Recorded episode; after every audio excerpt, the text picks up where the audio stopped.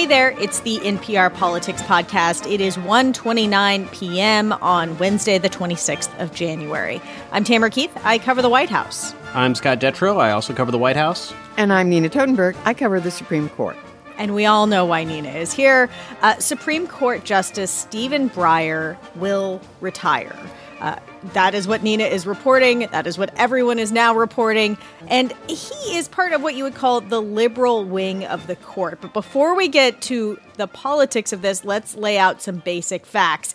Uh, Nina, has an announcement happened? How do we know this? Uh, and when does he plan to retire? He plans to retire, it's my understanding, at the end of the court term uh, usually at the end of June. That would give the Biden administration plenty of time to get somebody nominated, have hearings, and be confirmed. And then that person could immediately move into his slot at the Supreme Court uh, during the summer and be ready for the new term, which formally begins in October, but actually begins in September when they, they do work we don't see. In quick clarification, Nina, because it's been a while, um, the the Senate could could hold hearings and even even vote on the replacement before Breyer formally retires, right? It could do that absolutely. Okay. He wouldn't be formally sworn in until he the nominee, who would almost certainly be a she, would not be formally sworn in until Breyer had stepped down at the end of the term. But it leave, would leave the Biden administration plenty of time to get that done. So, Scott, this is a very big deal for President Biden. Uh, naming yep. a Supreme Court justice is one of the very big things that not even every president gets to do. How is the White House reacting? How's the president reacting? Well, officially, the official word is what? We'll wait to hear from Justice Breyer. We have nothing to say about this. President Biden just appeared and said just as much, saying, No announcement has been made. Let him make an announcement, and I will be happy to talk about it later. Of course, uh, you know Nina has talked to administration sources. Clearly, they were they were well aware of this this coming announcement. They have put a lot of planning into it.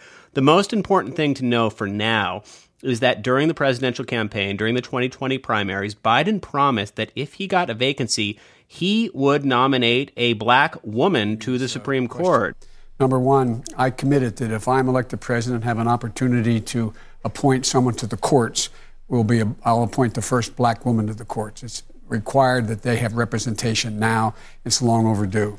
Uh, there's Second, never been a black woman nominated to the Supreme Court. There's only been two black justices. If you look at uh, the the broad judicial nominations that Biden has made already to lower federal courts, he really has pushed a much more diverse set of of judges uh, not only in terms of demographic background, but also professional background. A lot of public defenders, people who come outside of the, the typical prosecutor type lanes that you see for judges. So, so that's what we're looking at right now. Uh, and, and also, you know, in this super partisan, you know, moment on the Supreme Court, you know, we, we talked about this before. It's it's worth really reiterating that that this would not necessarily change the overall makeup of the court. This would be replacing one liberal justice with another liberal justice. Nina, let's get back to Justice Breyer, and then we will return to questions of who might replace him. Um, you interviewed him for this podcast late last year and asked him about his re- retirement plans.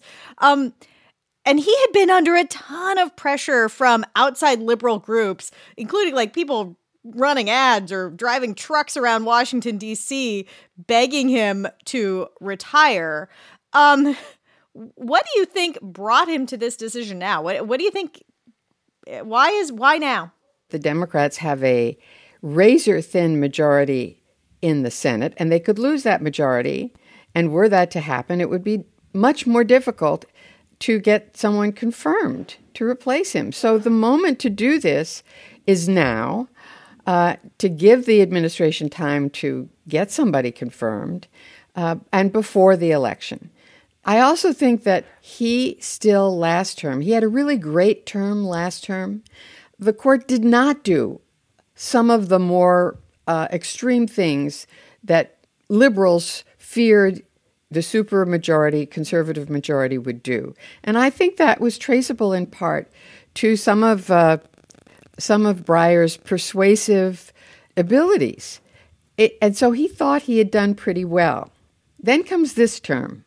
And suddenly you see the conservative majority on the march in terms of guns, in terms of abortion, in terms of potentially now affirmative action, and in terms of the whole regulatory regime of the federal government. And I think he thought ultimately the time was for a new generation to come in and, and make that fight, not him. And how old is he? 83. He'll be 84 in August. So, Scott, earlier you mentioned that President Biden has said that he will nominate an African American woman to this role. Um, who are some of the top contenders? The uh, the two names that that instantly leap to the front of the list are uh, a federal judge, Ketanji Brown Jackson, who was recently elevated to Merrick Garland's old seat on the Court of Appeals for the District of Columbia Circuit, and also uh, a California Supreme Court Justice, Leondra Kruger. Nina, I know you've been paying attention to, to, to both of them for a while now. What do we need to know? They're both African American. They're both relatively young. Ketanji Brown Jackson is 51, Leondra Kruger is 45. Kruger was a real star in the Solicitor General's office. Uh, she served as an Assistant Solicitor General and then Deputy Solicitor General in both Republican and Democratic administrations.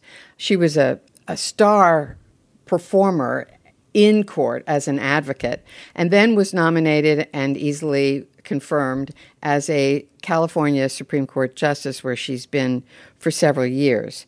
So they both are people with stellar credentials. They both actually clerked at the Supreme Court. Ketanji Brown Jackson actually clerked for Breyer. Hmm. Kruger, I think, clerked for Justice Stevens. Uh, they are both highly regarded in the legal community. All right, we're going to take a quick break. And when we get back, uh, more on Justice Breyer's legacy and also what his replacement uh, will face in this pretty divided Supreme Court. And we're back. And I know we said earlier that uh, Justice Breyer was part of the liberal wing of the court. As far as justices go, though, he is probably like the least likely to be picked out of a lineup by the average American. Um, he, he's not one of the famous justices, if you will. So, Nina, tell us about his approach to the court and and why he mattered. What is what his legacy is. Well, he mattered because he was really a very moderate liberal. Uh, along with Elena Kagan, and he was the one who was able to hammer together uh, some sense of consensus. I think it's probably part of the reason he didn't leave last term is that he was doing that very successfully. But then he comes back, and on the march is the conservative supermajority on all the big social issues abortion, guns, now affirmative action for next term. So I think it was clear to him, and probably remains clear to him, that that ability to forge consensus isn't serving him all that well. And it doesn't surprise me that he would say at the age of almost 84, it's time for somebody else to make the fight. And I want to get to the tension on the court. Um, things have not been great, according to your reporting, Nina, between the justices. Um, so, what is Breyer's replacement walking into? Well, I don't think it's fair to say it's a, it's a hornet's nest. These are people who would like to get along, but are not having a great time doing that. And it's partly because there is finally a supermajority for the conservatives on the court, meaning they can afford to lose any one of their group. And these are people who were nominated very explicitly because of their conservative agenda. And with the potential exception of the Chief Justice, they have lived up to that. What they can't seem to agree on, even among themselves, is what exact approach to take. So there are fissures in the conservative movement that are partly the result of their success in getting a supermajority, and there are personal divisions too that you can see starting to develop. Scott, I do want to prepare our audience for what is about to happen. And maybe maybe this only really just consumes Washington, but filling a Supreme Court vacancy is one of the most all-consuming political events that you can have. And as a country, there have been three recently. There were three in the very, you know, in the only the four years of the Trump administration. We're now headed into yet another one of these that will take up a lot of oxygen. Um, do you have any sense of what that means for the president and for for the president in this moment, uh, where his approval ratings aren't awesome? I don't actually know the answer to this. I was thinking about whether Supreme Court nominations are one of the the vestiges of kind of the old Senate patterns and habits compared to other things, but I don't really actually think that is the case anymore mm-hmm. because we have lived through, we have had uh, three successful Supreme Court confirmations and one unsuccessful Supreme Court nomination in the life of the NPR Politics podcast, and and you had the the unprecedented situation of of Merrick Garland being appointed by Barack Obama, and then the Senate never holding a vote on him, or or even a hearing.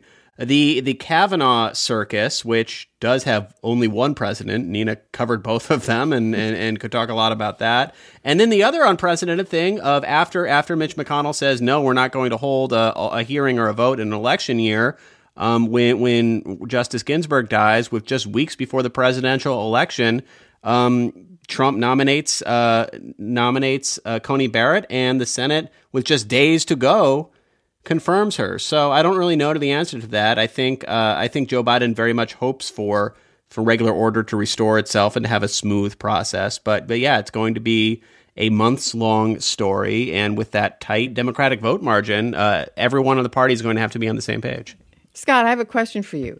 How prepared do you think the Biden White House is for all of this. I mean, I had always assumed that it would be very prepared. Yeah. But I've heard a couple of things lately that suggest to me that they have quite inexperienced people at the staff level, lower staff mm-hmm. level, where people do the scut work that prepares a nominee for a confirmation hearing you know, here yeah. are all your opinions and and what you have to look at. We need a list of everything you've ever written and to have it combed for every bad interpretation you could possibly find. How much do you think they're prepared for that?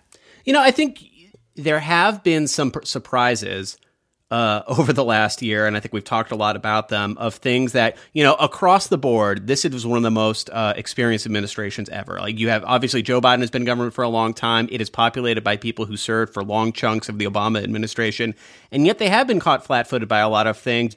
But I mean, I, I think the answer to that question will come in the coming days. Do they roll out a nominee very quickly, or is this something does this stretch out and, and lose some momentum, which which you've seen in so many other things, like including and, and most prominently Build Back Better. Uh, you know, a, a, White House that prides itself on understanding Congress, understanding the Senate in particularly, just got caught in an endless negotiating bog that so far it has still not found its way out of.